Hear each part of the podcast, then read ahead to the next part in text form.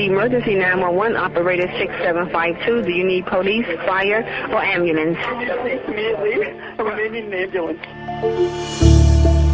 Who was the person that stabbed him? I don't know. We think it's somebody with an intruder in the house. Initially, when we got on the scene, there were a lot of things that just didn't make sense.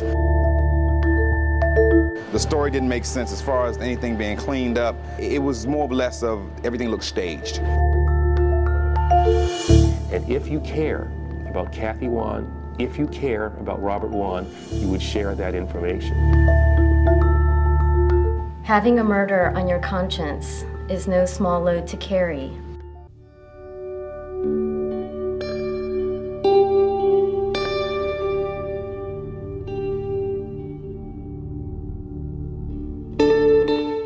On August 2, 2006, Robert Wone, a 32-year-old married attorney, was found stabbed to death inside the home of a friend in Washington, D.C. A murder still unsolved that is one of the district's most chilling, haunting, and mind-boggling in recent memory. 4 people were inside the Swann Street house that night, but the only charges came more than 2 years later. Victor Zaborsky, Joseph Price, a partner in a top D.C. law firm, and Dylan Ward, 3 gay men who consider themselves a family, were all charged with obstruction of justice, conspiracy to obstruct justice, and tampering with evidence. After a bench trial that lasted 6 weeks, all 3 men were acquitted. What follows is a podcast about the crime that had Washington area residents transfixed for years.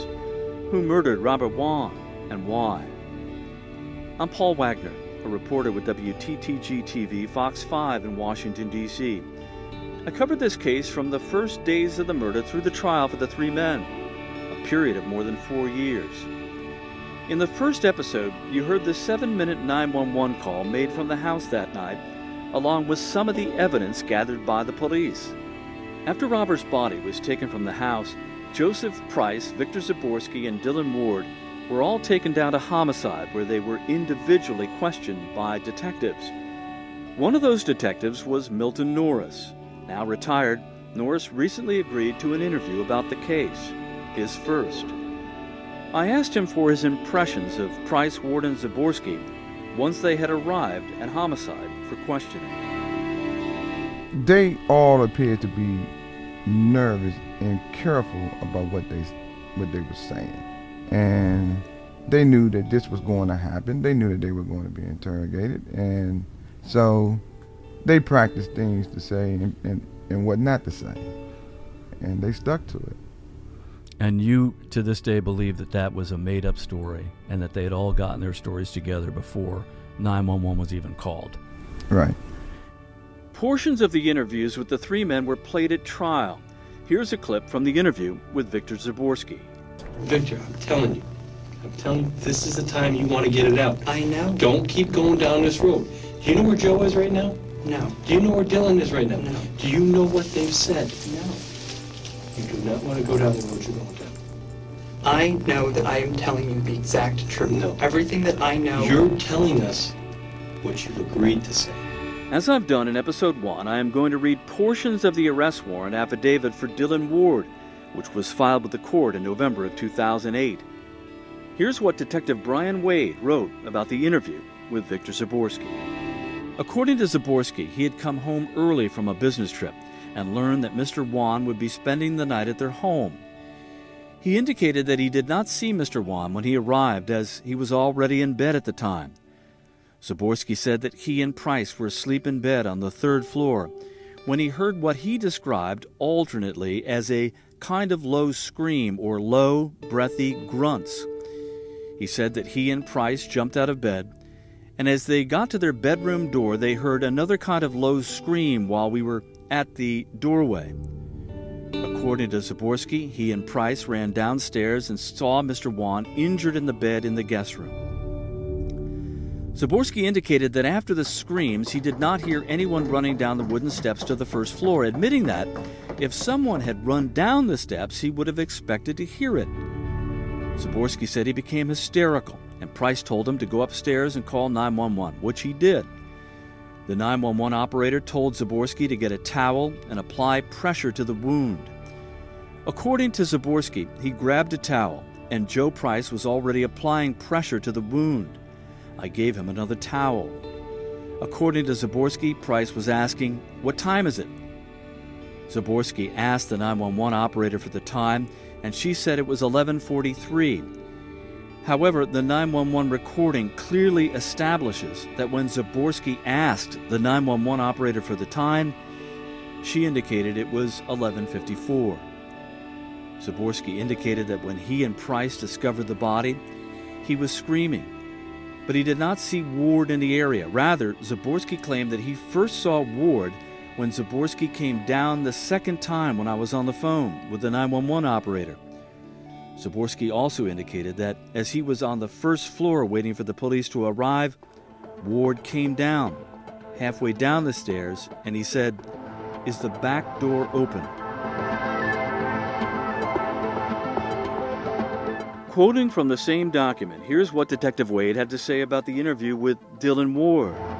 Ward said that Mr. Wone was Price's college friend who had never before spent the night at their home. During the interview, Ward seemed intent on offering an implausible reason for why the back door inadvertently had been left opened or unlocked, allowing an intruder access to the house. Indeed, at one point during the interview, Ward was asked what happened after Mr. Wone arrived, to which he replied, "Nothing. We talked about his wife. We talked about our friend Lisa. We talked briefly about his job. Joe talked about the shower breaking. We talked about it being not so hot in this room. It was just chit-chat." And then Joe went outside for a second because he saw a spider or something on the light. And we, refilled Joe's water and took Robert upstairs, showed him the bed. He said he wanted a shower. We showed him the shower, and that's when I went to bed. I went in my room. I was reading for like 5 minutes or so, and then I took my sleeping pill and went to bed. Ward also indicated that he had gone into his room, closed his door, and began reading my article. He said he heard Mr. Wone take a shower, then go into his room, and heard his door close and heard the latch.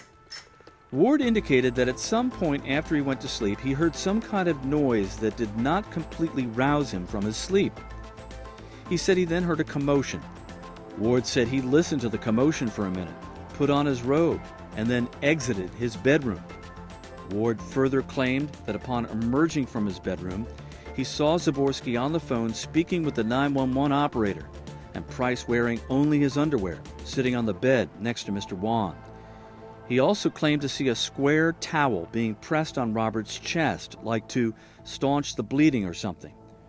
Ward said that it appeared that Mr. Wone was lying on top of the covers rather than under the covers. Ward said he did not see a knife, but indicated that Price told him that he, Price, had moved the knife. Ward indicated that he could not say whether Price or Zaborsky killed Mr. Wone, as he, Ward, claimed that he did not emerge from his bedroom until well after the stabbing occurred. And now Joe Price. First, listen to a clip of the interview with Price that was played at trial. The detectives are Sergeant Dan Wagner and Milton Norris. I know Victor and Dylan better than I know my mom. There is no chance on the face of the earth anybody did anything to Robert. None. I mean, that is not the answer here. You saying that you know them. How well do they know you? I would say they would tell you the same. You sure? I would say so, yeah. You know the reason. I don't know it. I got 3 homosexuals in a house, mm-hmm. and I got 1 straight guy. Mm-hmm. What's he doing over there? What is he doing over there? I think we're all drinking wine. You know what's going to happen tonight? You're coming to Jesus tonight. That's what's going on. That's fascinating and insulting and offensive. Here we go. That's why you're making me say it. But you know what? That's not what happened. Quoting again from the court document, this is what Detective Wade had to say about the interview with Joe Price. Price said that he and Zaborsky had gone to bed, and sometime thereafter he heard the door chime. However, he indicated that the chime did not concern him, as he thought it might have been the basement tenant returning to the house. Shortly thereafter, he claimed to have heard a grunting noise. Price said Zaborsky was in bed next to him at the time. Price and Zaborsky then went downstairs to the guest room and saw Mr. Wone injured, laying on the pull-out couch. According to Price, he told Zaborsky to go upstairs and call 911, even though there was a phone in the guest room. According to Price, when he arrived at the guest room, he found Robert Wone lying in bed, already having been stabbed. He said that he recalled that the knife was laying on Robert's stomach. Price claimed that he picked up the knife and placed it on the nightstand. It should be noted that immediately after his interview with the detectives, Price told a friend, Witness 5, that he actually pulled the knife out of Mr. Waughn's chest before placing it on the nightstand. Price said he then raised Mr. Waughn's shirt and noticed a stab wound to his stomach and a lot of blood on his chest. Notwithstanding the fact that Ward's bedroom was located on the same level of the house as the guest room, Price claimed that only after he found Mr. Wone injured did he first see Ward emerge from his bedroom. He was in his room. I saw him, in this time frame came out of the room. He, I don't think he heard the chime. Accordingly, even if one were to accept the accounts of Price and Zaborsky, neither of them can account for Ward's whereabouts while Ward and Wone were alone on the second floor of the residence at the same time that Price and Zaborsky claimed to be asleep together on the third floor. Nevertheless, Price claimed there's no way on the face of the earth Ward could even punch somebody, asserting, I know Victor and Dylan better than I know my mom. There is no chance on the face of the earth that anybody did anything to Robert. In attempting to convince the detectives that neither Ward nor Zaborsky could have harmed Robert Wone, Price stated they couldn't even spank a child that was being bad. Price also told detectives that Ward takes Lexapro and Wellbutrin for depression, but added that Ward is fine because everybody I know takes depression medication. According to Price, upon finding Robert, he checked for a pulse, lifted up Robert's shirt, and saw blood everywhere. When asked how the blood got on the towel, Price claimed, I took the towel and applied it to Robert's chest. I put the towel on Robert. I just held the towel on him, and Victor talked to 911. Price also said there was a lot of blood on the bed. According to Price, as he attended to Robert, Dylan came out of his room and looked like he was putting on his robe. It looked like he had no clue what happened. Didn't hear anything. Price further offered that because Ward's room is right under the air conditioning system for the house, it hums very loud.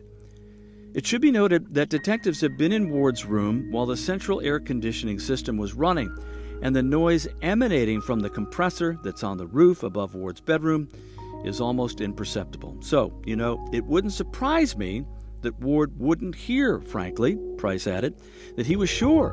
He said to Ward something like, What the F happened? What's going on? However, Price did not indicate that there was any reply from Ward. Price also stated that from the minute we found Robert until the minute the, ambulance people were there, I was kneeling next to him. Price also said the police might find his fingerprints and/or DNA on the knife because he picked it up.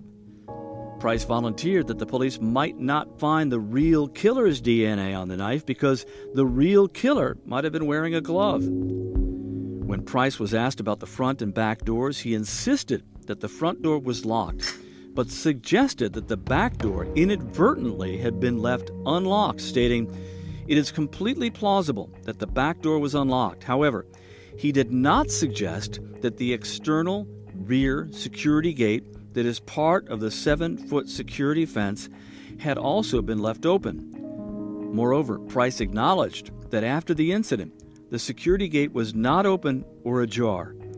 Price stated that he saw the gate was closed, indicating also that once open, the gate would not swing closed automatically, but rather had to be pushed closed manually.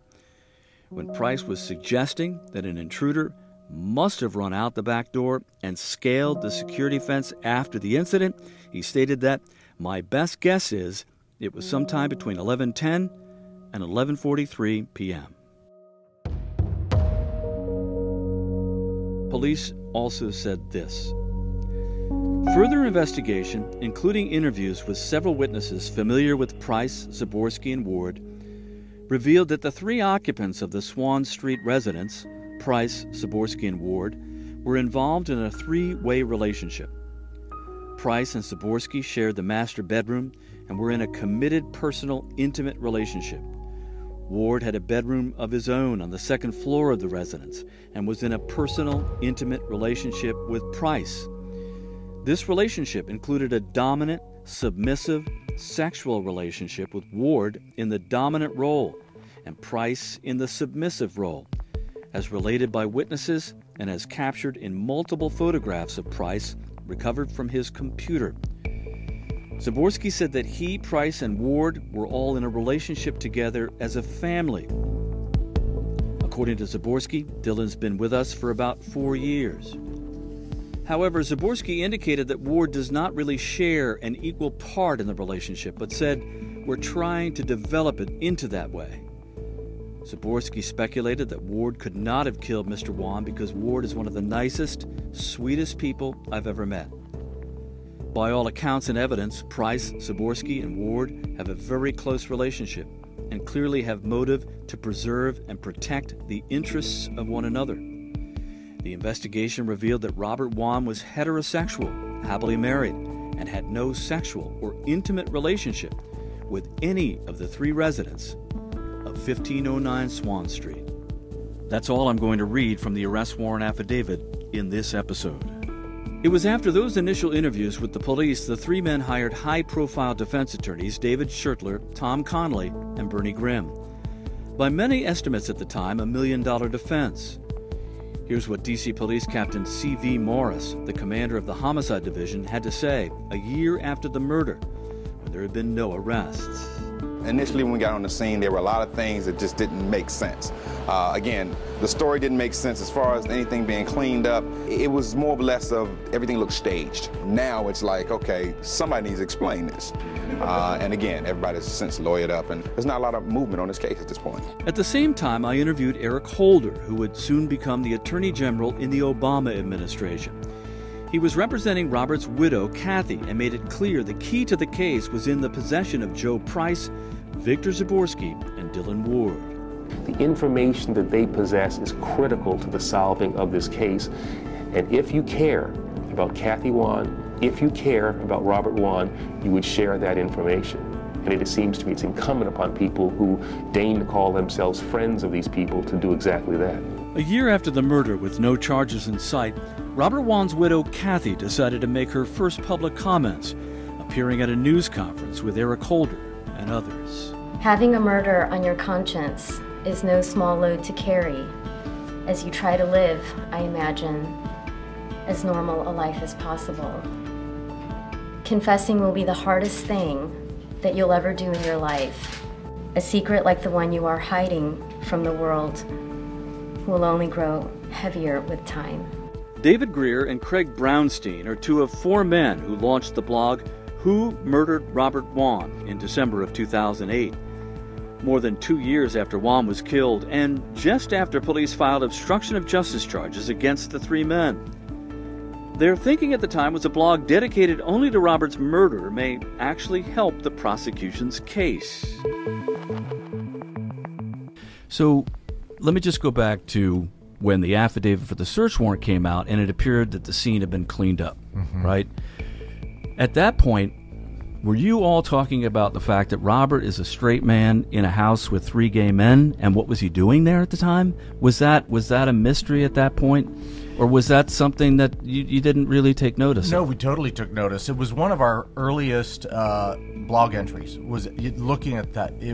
Is Robert gay? We were willing to also ask questions, immediately. No, totally, because for some reason, it's a logical leap to at least, especially when the information came out about all of the sort of the underlying sexual nature of what the crime was.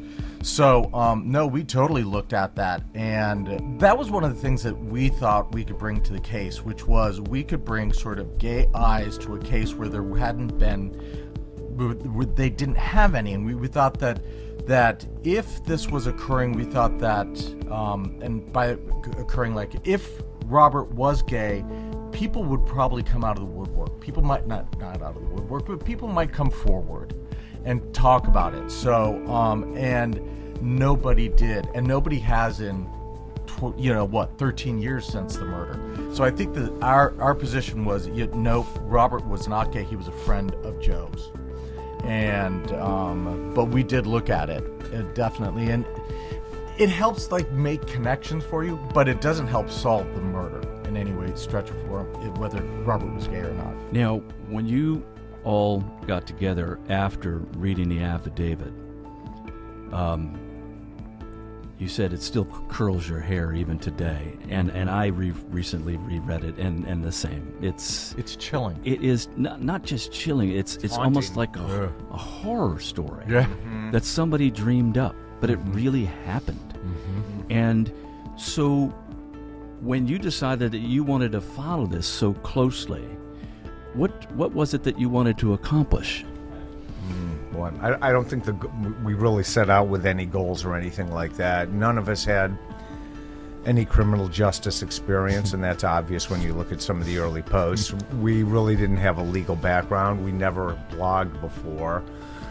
So we were kind of teaching ourselves the legal process as we went along. I think our initial goal is we wanted to be a compendium, a resource of everything that was known about the case. And we compiled documents, we offered opinions, one thing or another, and we often said we didn't know what we didn't know about the process. And you're going to find this funny. We didn't know you could go down to the Moultrie courthouse clerk's office and pull documents.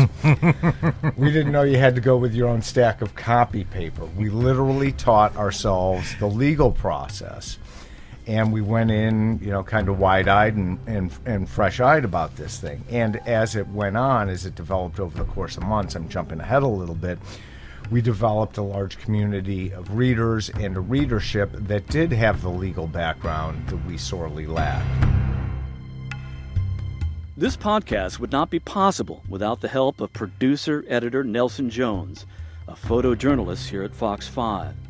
In our next episode, we will hear more from Detective Milton Norris, who was inside the Swann St house the night of the murder and interviewed Joe Price. Once I got on the scene, what struck me was all the guys were wearing white robes, and the house was very neat, very clean, which is unusual in some of the cases that we've been involved in.